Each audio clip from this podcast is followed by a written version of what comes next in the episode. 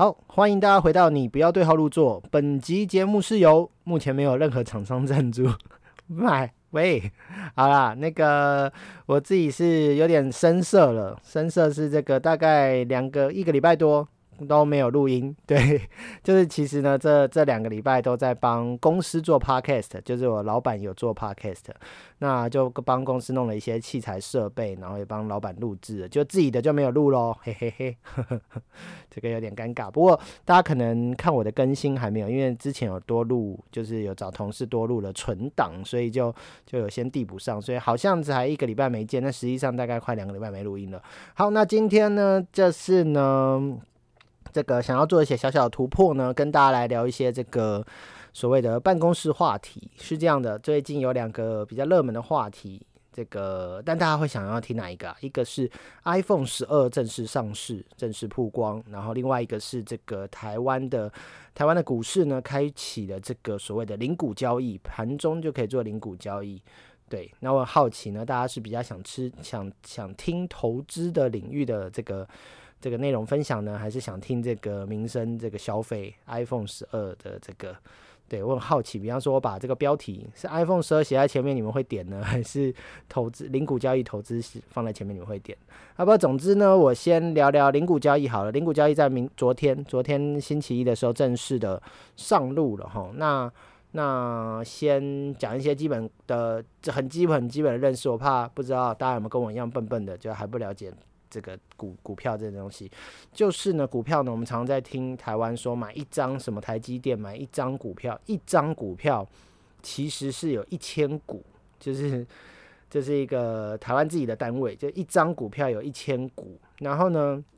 所以各位看到这个股票上面的价钱，比方说台积电400多块，然后大家有些人可能就想说，哇，400多块很便宜啊，到底便不便宜呢？因为它是一股400多块，所以你买一张股票就是要乘以1000，就是一张是1000股嘛，所以你一次要买1000股的话，就是400多乘以1000，所以大概买一张台积电股票要40几万的概念，这样还很便宜吗？可能对某些人而言就是个投资的数字啊，但对很多人来讲，如果是一个薪水3万块的上班族，但是他快要一年的年收入才能买一张台积电的股票，这样，所以如果要想投资的话，就会觉得这个距离有点相对的遥远。好，所以能不能一股一股买就很便宜了嘛？一股才400多块啊，我可能一个月存个4000块就可以买10股，对，其实是可以的。以前呢是这样的，以前是在盘后，所谓的盘后就是台湾的股市，台湾早上9点开始到这个中午1点收，那所以在1点到1点半的时候就会有一个零股交易的时间，就是你可以预约那个时间，就是你要买几股的你要买几股。就是你可以直接上网用你的 APP 登记，或者是用你的这个网络的程式登记，或打电话给你的交易员说，我要买几股，然后用多少钱这样，那系统就会去帮你撮合，就是有没有人要卖。那因为这样的这个交易就偏少啦，因为变成大家都方便，都是一张一张在卖。那你突然说我要拆个23股，然后你要刚好看有没有人要买23股或买20股，有没有那么刚好有人拿出来卖，那就会变成这个交易比较不热络，然后成交的机会也比较少。所以以前大家很少在谈零股交易这件事情，因为不好做啦，然后到时候就算买到你不好卖掉啦，当然不好卖掉可能是个优点，等下往后再跟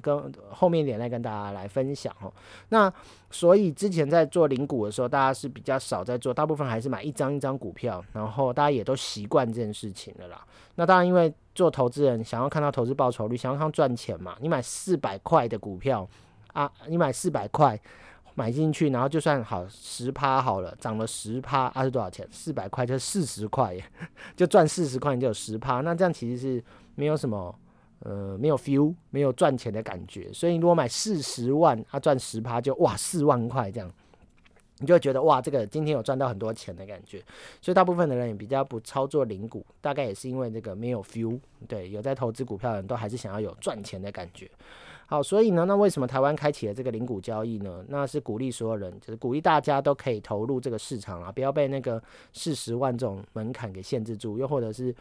好像投资股票都要几万几万块进出，所以当大家开启盘中的市场的时候，就可以它好像每3分钟还每10，好像印象中每3分钟会撮合一次，然后你就会有机会就是跟大家交易零股。那这样的话就会把这个交易的零股变成正常一点，就是我可以看到目前这个公司发展还不错，我就可以用我有的资金去看可以买几股，就可以投入。你就换算一下啊，你目前有几万块或者是有几千块，那你可以买到几股，你就去买，不用一定要凑到1000股再去买，这样子就会错失了那个进场的机会。好，所以零股交易有这个好处，就是你有一定的资金，你自己可能每个月存了几千块几万块，有一定的资金你每个月都可以投入，然后呢这个就会比较好进场股市啦。好，那不过之前我们有在教大家做零股交易的这个概念是这样，为什么要鼓励年轻人买零股？一个是当做存钱，因为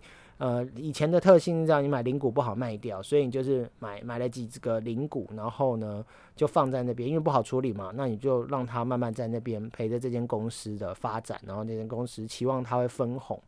那不过如此一来，这个特性就被打破掉，因为零股就相对好交易了。那对年轻人来讲，定性不够的就变成比较好转手，你要缺现金的时候就会可以去变卖。那当然这也是个好处啦，因为我们一般来说投资股票跟投资房地产最大不同，就是因为房地产你要卖可能要卖个1年2年，然后呢中间有很大的交易成本。那股票相对的就比较少，股票就是好套现，意思就是说你当你急需要现金，突然发生什么事情或想要买什么东西的时候，你可以变卖你的股票，马上2天后3天后就可以拿到你的现金去做使用，这样子。所以呢这个有好有坏，跟大家解释零股的有好有坏在这边。好，那为什么说上班族话题呢？只是先让大家知道最近如果你有在投资的朋友或上班这个同事们会聊的就是零股交易，那你可能要稍微了解一下什么是零股。零股就是股票原本是一张为1000股，那现在呢就拆散了，这1000股可以单独的做买卖，看你要买几股都可以。那你账面上或者是电视上或者是这个看盘软体上看到的那个数字，那就是一股的价钱。你看到那个什么台积电400多块啊，还是这个什么0050这个目前是106块啊，这个就是一股就106块，所以你要买0050的话，你以前要花106乘以1000，对，106乘以1000，这样是多少？10万块，对不对？对，10万块。那现在就10万块，那现在呢就变成你只要106，看你有几个106。如果你有1000块，你就可以买将近9张，这样子，大概是这样子9股啦，对不起，又不习惯了，对，大家最近要很习惯。然后提醒大家做零股交易就是这样子，你在按那个这个交易软体的时候，要切记要留心，你是买一张还是买一股。一张就是1000股哦，你那个价钱下去，你可能会吓到，你要出1000倍的钱再买这个股票。所以最后要提醒大家2件事情啊，然后一个就是你在交易的时候要小心，你是用一股在买还是一张在买。这牵扯到你有多少资金在里头，必须要投入，不然你就违约，就是你答应人家买卖，可是没有出钱，就会被列为那个黑名单。好，另外一个呢是这个要小心的是手续费，因为呢这个交易手续费最低啊就是20块，就是你不满20块，它大部分的券商也是会跟你收20块啦，所以你有可能还没赚钱你就先被吃掉20块。对，那如果当然你买个几十万的股票就不会在乎那20块，因为这换算比率就小很多。但是如果你是买零股，可能买400块你就被吃掉20块，那你一开始就赔钱赔20块的话，你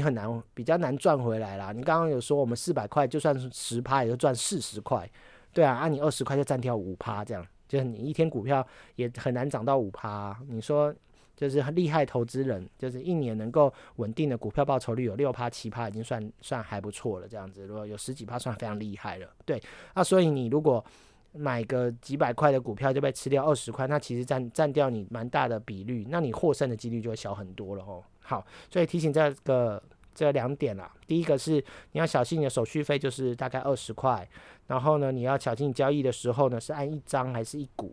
好，那刚刚讲这个手续费呢，有一个简单的数字可以换算，详细的数学我想你们应该不想听。总之呢，你大概记一个数字，14000或15000，看你要记14000还是15000，因为它算出来是14040，好像是14000多啦，所以我就想说那记15000就可以了。就是你如果要投资零股的话，你也是尽量凑到15000元以上，你再一起去买，看15000你可以买几股，哦，一起投入，这样减少一些手续费。就是简单说呢，就是跟大家团购的时候省运费一样，反正你运费就是20块嘛，那你就是尽量凑到15000的这个大家的费用，再一起去买，这样就省运费，只要付一笔运费的概念，这样有没有好懂一点？好啦，那今天跟大家分享第一个就是这个零股交易的开始呢，那大家可以试试看去操作一下零股，然后呢，对本来没有在投资的人呢，有降低门槛的概念啦。那原本有在投资的人呢，以前可能都还是买一张一张，那对零股交易的开放有什么好处呢？是这样，你的这个资产配置的机会比较有，因为你以前就是一张一张在划分你的单位，然后买一张台积电，买一张0050，买一张什么东西，那你的比例就会因为它的数字牵扯到。但是你现在可以买零股，你就可以决定，比较好决定是你多少资金，比方你资金的 20% 买这一家，你资金的 30% 买这一家，你资金的 50% 压这一家。对，在你的资金上面你会比较好能够做到真正的配置，对，那你的风险管理也会比较健康一点，正常一点，大概是这样子。好，那第二个呢，就要来聊聊这个大家可能比较感兴趣的 iPhone 12啦。iPhone 12在这一次推出的时候呢，有些人觉得没有卖点，因为它看起来跟当初的 iPhone 5一样。对，不过我个人是非常非常喜欢 iPhone 5的那个简约的感觉，这个平面的感觉。然后呢，这个我自己觉得它是贾伯斯的一个代表作啦，就当初贾伯斯在离世之前他的一个经典之作的 iPhone 5，那后来就大家都众说纷纭，说他离开之前还有规划了 iPhone 10啊 iPhone 多少的，但我一直觉得 iPhone 5是他的一个高峰经典之作。那没想到 iPhone 12这次也回到了这个全平面，很像一块砖块的设计，那整个是质感是大大提升啊，说真的。那这次大家最热衷的话题可能是有推出一个蓝色，今年蓝色好像是各大厂商在抢的色调，所以大家也很期待苹果要推出这个蓝色。那一开始说海军蓝嘛，对不对？但是呢，推出来之后呢，就马上被这个一些 YouTube 还有一些网友 po 上去，然后这照片的蓝色看起来非常的廉价，塑胶感很严重。那还有很多人就是调侃了一些台湾各种垃圾桶啊、塑胶桶啊、拖鞋啊、垃圾袋啊，各种蓝色都出炉了。不过为此，我也在开卖的那一天冲到了台北101的苹果专卖店，苹果的这个自己直营店，然后呢去看了一下，现场观看，肉眼看最准，看了一下发现其实没有大家讲的那么严重啦。这个所谓的这个 iPhone 12的蓝色呢，其实它比较类似钢琴烤漆的感觉，因为外面有一层透明的玻璃，然后那个蓝蛮深层的，不像网络上照片这么塑胶感，这么饱和，这么明亮，然后比较深层一点蓝色。然后硬要我说的话，我说真的，它也比较看起来有一种跑车的感觉，跑车的一种深蓝色，但真的没有，我就应该说没有网友说的这么丑，或网络上看到的照片这么丑，但实际上看到我个人也没有非常喜欢，我只能说它没有想象中的这么丑，还是有苹果相对的一定的质感在。那根据这个媒体跟报章杂志这个报道啊，这个是采用了一个国外很流行的叫克莱因蓝，克莱因是一个法国的艺术家，他所调出来的一个蓝色。那这个蓝色在各大精品啊、各大名牌其实是常用的一个克莱因蓝，这个色调其实是被很多时尚人士喜欢的啦。那只是坐在苹果的手机上，大家就见仁见智啦，主观还是很重要，就是你喜欢就喜欢，不喜欢就不喜欢啦。那没什么好吵的，就是你就去肉眼看一下吧。那我觉得一定没有网络上照片那么丑，这个我敢保证，但是现场看就是看你喜不喜欢了。那另外一个呢是 iPhone 12 Pro 的太平洋蓝，那金属的蓝色相对就漂亮很多咯，就是质感整个提升很多，然后有一种很低调很低调的金属的感觉。那背面搭配这个磨砂玻璃的质感，就会觉得 iPhone 12 Pro 就真的比一般的12还来得高级了一阶。好，那今天跟大家聊 iPhone 12，还要聊一件什么事情呢？还要聊一件事情是这个，因为它这次标榜的是快速的这个非常快速的网络，就是 5G 的时代的来临，苹果宣告 5G 正式投入这样子。但 5G 呢，相较于各位应该在我们的年纪都有经历过这个 3G 升到 4G 的年代，那是不是感受上好像真的速度有加快一些呢？对，我印象中是有加快的，一些啦，就是 3G 升到 4G， 虽然那时候有很多人说无感，然后网络还是塞车，那这次 5G 是真正的大幅升级这个网络的速度。不过 5G 其实有一个很厉害的这个功能跟特性，是它有一个叫毫米波，就是它的这个发射范围可以穿透这个大楼室内等等的，它的频率是比较高还比较低，这个我不是物理学，我不知道。但你跟同事来聊天，因为今天聊上班族话题，就是帮大家这个上班族可以聊天的时候，你可以跟人家聊的是，不一定要急着进入 5G 市场。第一个是台湾的 5G 的基地台建设还没有那么完全，各家都在积极的布建啦，但还没那么完全。第二个是这个很重要的是一个频段的问题哈，因为 5G 真的要发挥它的频段呢，要发挥它这个毫米波的效能的时候，这个那其实在台湾是没有的，目前全世界只有美国有开放这个毫米波。也就是说你如果真的要买一只 iPhone， 好，你说好你在台湾要等这个频段开放，等这个毫米波在台湾可以使用，可是很抱歉，你在台湾买的 iPhone 是不支援这个功能的，你只有到美国买美版的 iPhone 里头才有支援这个毫米波。也就是说未来就算台湾开放了，你的 iPhone 12是12或12 Pro 是没办法用毫米波的，你只能从美国买它的版本。然后当然那时候还不知道那时候的 iPhone 会不会就增加了功能，不过现阶段你去买的 iPhone， 你去不管去官网买还是你去101买，去 A13 买，去这个 PC Home 买都可以，都是没有支援的啦。好，那另外一个呢是这次的 iPhone 12、没有赠送耳机，没有赠送那个充电那个插座小豆腐，但有充电线这样子。那这个也是你应该知道的，对。然后呢，所以如果大家在聊天的时候就会聊到说啊，那这次没有赠送那个线啊，怎么充电头啊，这个话题你可以加入，因为还有增加一个新的功能叫做 MagSafe。 MagSafe 就是一个磁吸式的充电，它就是直接用一块类似磁铁的概念，一个圆圆的磁铁，很像那个我们那个去看医生的听诊器，贴在胸口，医生在听你心跳那个听诊器，它直接一块白白的贴在你的那个 iPhone 12或 iPhone 12 Pro 的背面，它会因为有磁力嘛，所以会直接吸附上去，就不用去对那个。有没有因为之前用无线充电，你要很精准的放在那个充电板的中间，它才会这个比较快速的充电。那这次因为苹果把磁铁放进去，所以就直接磁吸放上去以后，它就会啪吸住，吸到你正确的位置，然后就可以开始充电。不过 MagSafe 这个历史典故是这样，那以前在那个 Mac 电脑，就是苹果电脑跟那个 Windows 微软电脑在打架的时候，那时候在商场竞争的时候，他们有打一系列这个功能性的广告，就是 MagSafe 这个磁吸充电的厉害性。因为以前大家插笔电在咖啡厅啊或上班啊，最怕就是有人走过去然后不小心踹到你的线，那踹到线事小，那个线被拔得算，最怕就是你整台电脑被那个线扯到，整台电脑摔到地上。那以前的电脑又特别不耐摔，所以呢，苹果当初发明的这个 MagSafe 磁吸式的充电的时候，就一系列的炮轰 Windows 的感觉，就是调侃他们，然后你踹到那个线，你的电脑就会飞出去。但是苹果的线如果踹到，就是那个因为是磁力接头的，所以你顶多就是线跟那个电脑分开，那个线就会被踢飞而已，但是你再拿回来吸上去就可以了，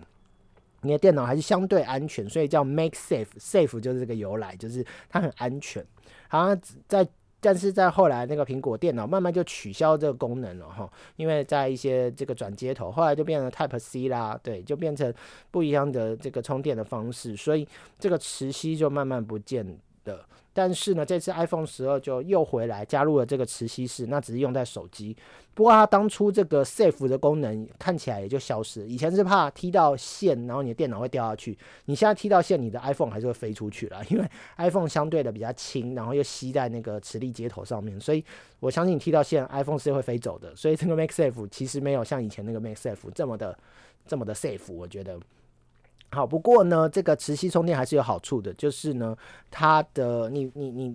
回到家你就把手机往那边一丢，吸准了它贴附上，你就不用再去插那个 Lightning 的接头，因为有时候插 Lightning 的接头，就算它双面都可以插，你还是要对一下那个孔。尤其是我半夜的时候起床的时候，或者是上厕所的时候要拿手机的时候，其实我有时候会插不到那个线，因为太黑暗了，要摸半天。对，所以这个磁吸我相信相对有吸引力啦，然后。在很多场合应该都会是不错的发展。当然以后可能吸在冰箱上啊，或者吸在车上啊，或者是吸在这个家里的这个一回家吸在呢放钥匙的地方啊，然后就可以有人说就是有人说专家说可能以后可以开发全家的智慧套件，你一回家把手机丢到那个磁吸上面啪吸住之后呢，全家就会启动，就是冷气该启动的，电视该启动的，灯光该开启的。对，那我个人是觉得会不会这样呢？不一定，因为你大家还是手机想要拿在手上，滑手机干嘛的啊？你如果变成这个智慧的家庭的开关，那你手机就被吸在那里，那是不是就手机就不能用？这不确定。那另外一个是打电动的时候有差别啦，你不用，因为之前如果用无线充电，你就要丢在那里，然后你不能滑它，你只能用手指去滑它，你手机不能拿起来，就不能打电动啦。那如果你现在要打电动，你可以整个拿起来，因为那个磁力的电力会吸附在你的手机背盖、手机背面后面，所以还是可以正常的使用。好，所以这个你要知道，就是苹果这次 iPhone 12推出呢，除了一个是 5G， 那 5G 没有真正到那个我们想象中的 5G 这么快速。好，那虽然速度一定有提升，比 4G 快，但是一定没有到 5G 真正发挥它功效的时候，所以可能还要再往后个一两年 5G 就要发挥。另外一个呢，就是这次的磁吸充电是一个大家很看重的一个那个，那不我个人还看重的一个，当然就是苹果这次主打的就是摄影功能。摄影功能大家可以去看，一定有很多的网友、很多的专家在分析这次的摄影功能，因为是这次强打的部分齁，那真的是蛮强的，强到我都想换手机了。不过我当然是我从 iPhone X 换到 iPhone 12。好，那这边不知道大家知不知道，再跟大家讲一个办公室可以讨论的话题，就是苹果有一个传说中的隔代遗传、隔代升级，就是如果你是 iPhone X， 你这次 iPhone 12，你就可以偶数的升级，10换到12， 12换到14。那你如果是去年买的 iPhone 11的话，你就可以等到 iPhone 13。对，苹果的不管是电脑啊、手机啊，都有这样的特性，就是你大概隔代升级是刚好的一个频率，然后一来是你的费用不用每年都支出，二来是你这个比较有感啊，升级有感，因为你从 iPhone 11换到这次的12，你会觉得差不多连外观都拿起来你都可以伪装自己是 iPhone 12，反正套个手机壳看起来都一样，那这个镜头也都一样，长三颗这样子，三颗或两颗，但就是一块方块在那边，所以 iPhone 11到 iPhone 12你是比较没有感觉的啦，再加上 iPhone 11速度也蛮快，用 A13 的晶片，然后这次 iPhone 12用 A14 的晶片上倒是没有增加多少，然后电力也没有增加多少，因为电力被 5G 吃掉， 5G 相对的会耗电，那苹果用一些技术去降低它的耗电，但然后电池的容量也降低，所以整体上 iPhone 11跟12的电量使用上应该感觉是差不多的，当然你要比数据的话当然会有差异，但我就一般人上班族或一般人在使用的话，手机用一天的感觉差不多，耗电程度差不多啦。对，所以这个再讲，我想想 iPhone 10哦，那还有一个就是最后这个比较大的话题是那个苹果这次打着环保的议题，就是跟大家说我手机盒会变薄了，就是我这次的包装整个变薄了。对，那原因是因为里头没有充电豆腐头，然后没有附这个有线的耳机给你了。那当然耳机的话大家应该都可以接受，因为你如果是 iPhone 使用者，那过往你都有买这个 iPhone 的话，就会一定有附耳机，那相信很多人耳机也丢在那边不用，更何况这个年代大家都在追求真无线蓝牙耳机，那 Apple 自己有推出无线蓝牙耳机，相对的也方便很多齁，没有线的羁绊，你可以运动，你可以通勤，都相对的方便很多很多。所以呢，取消耳机我相信大家都可以接受，所以你看大家在这个争论或吵架的话题都不会是耳机的取消，而是什么呢？是这个豆腐头的取消。那豆腐头的取消呢，大家就在讨论啊，就是苹果还是给你一条线，不过这线很妙，那线是 Type-C 转 Lightning， 听得懂吗？听不懂对不对？好，意思就是说苹果的这个屁股还是一样用原来的 Lightning 的头，对，但是呢那个另外一头原本接豆腐头那边以前是 USB， 现在变成 Type-C， 也是 USB 的规格啦，只是变 C 的规格， C 的规格就是一个类似长条椭圆，然后双面也都可以用，那 C 的规格跟以前的豆腐头是不同的所以有些人在说苹果就是在骗人，就是说什么以前大家都有 iPhone 的，都有很多的豆腐头在家里，所以不用再去买一个豆腐头就可以直接插，错，这条线没办法直接插以前的豆腐头，这很奇妙了，对，他没办法插以前的豆腐头啊！你怎么跟我说可以用？大家一定都有的用，好，这个由来是因为如果你是苹果生态圈的用户，也就是说你是苹果忠诚的用户的话，你有苹果电脑、有 iPad、有这个手机的话，你会发现它的这个至少 iPhone 以外，就 iPad 跟你的 MacBook， 就是你的电脑呢，都已经是用 Type-C 的豆腐头了。所以如果你买了 iPhone 的话，你如果是比较忠诚的用户，在生态圈内的用户，就是你全身都是Apple 的东西的话，你会发现啊，你这个线是可以直接插在 iPad 的座上，或直接插上这个 MacBook 的座上，对，所以这个是这样的由来啦。那不是说以前的豆腐头可以直接用，那以前豆腐头是要用以前的线一起用的，所以以前的豆腐头它是用 USB 的头接出来，接到变成 Lightning。那 Lightning 呢，在接上，我都叫它 Lightning 啊 ，Lightning 的这个在插在那个 iPhone 后面是没有变的，还是一样的规格，所以其实 它要说的是，你以前就有充电座跟充电线了，所以你以前的线可以直接插 iPhone。 那很多人就说，那这样子骗人啊，你的快充模式就没办法启用，快充你要用现在附的新的这条线。好，我个人是觉得苹果这个策略是蛮聪明的啊，也相对的也不像大家说，因为大家其实听到这个它的官方发布会跟媒体在渲染这件事情，就是说苹果给了一个假的充电模式，就是给你一条线，但你没有座，你还要去买座这样子。好，我觉得这要分，就是那是因为我们把所有人都当同一个 level 同一个群体，但就苹果来看，它把人就是切开了嘛。所以如果对这个初阶使用者就是如果你是没有那么热衷于 iPhone 或苹果生态系的人，你就会需要去买一个头，因为那是你原本进入这个圈子该可能会需要投资的设备，所以它对初阶使用者就是你可能要再去买一个头。那这样有没有达到环保？因为你原本没有的东西你要去买一个东西，这样我觉得是有环保啦，因为你没有多浪费，而是为了这个接头，你转换到这个接头之后都可以做使用，然后也可以开启。那如果你是比较低阶这个 iPhone 的没有需求量那么大的使用者，你用原来的 Lightning 的接头，就你上一代 iPhone 11 iPhone 10的接头就可以直接继续充电，差别只在充电的速度。那原本你就不是一个高需求高仰赖这只手机的人，其实你也不会在乎这个 iPhone 充电速度。就像我好了，我一天也不过就充一次或两次，就是偶尔开会的时候用比较凶，在办公室会充一次，不然其实我一天带出去到晚上回来再继续插着，一天的使用量也够哦，我也没有那么需要什么快速充电，所以我就是可能所谓的低需求、低依赖、低仰赖 iPhone 的使用者，每天可能偶尔接几通电话、滑手机，开会的时候要调一下资料这样子，对，然后跟同事或者交办一些跟自己家人跟老婆用一下 Line 这样子，交换一下讯息这样子，然后逛逛 FB。 其实我没有用到太多的 iPhone 的功能，那我的需求相对比较低，所以我的充电的需求也没那么大，所以呢我就用原来的充电模式就可以使用了，所以的确很环保，因为我没有再增加新的东西在家里，没有增加一个无用的东西或者不闲置的东西，然后呢同时间呢我又还是可以满足我的使用需求。那相对高阶一点的，你是苹果生态圈内的，你有 iPad 的，你有 Mac 的，你比较常使用在苹果的，那对这个手机使用量比较大的，第一个是你已经有了这个 iPad 或 MacBook 的充电座，那是 Type-C 转 Lightning 的线也给你，所以可以直接使用。那如果你是真的耗电量比较大，然后常常使用的，那是因为你的需求高，所以你自己应该再去配备一颗这个所谓的快充插豆腐头、快充头这样子，什么洋葱头、快充头，嘿，快充头，然后你就可以使用它附的线，你就可以达到这个快速充电的模式。对，那所以这个满足到了。那如果你是想用这个新科技，就是我们刚刚有提到这个 MagSafe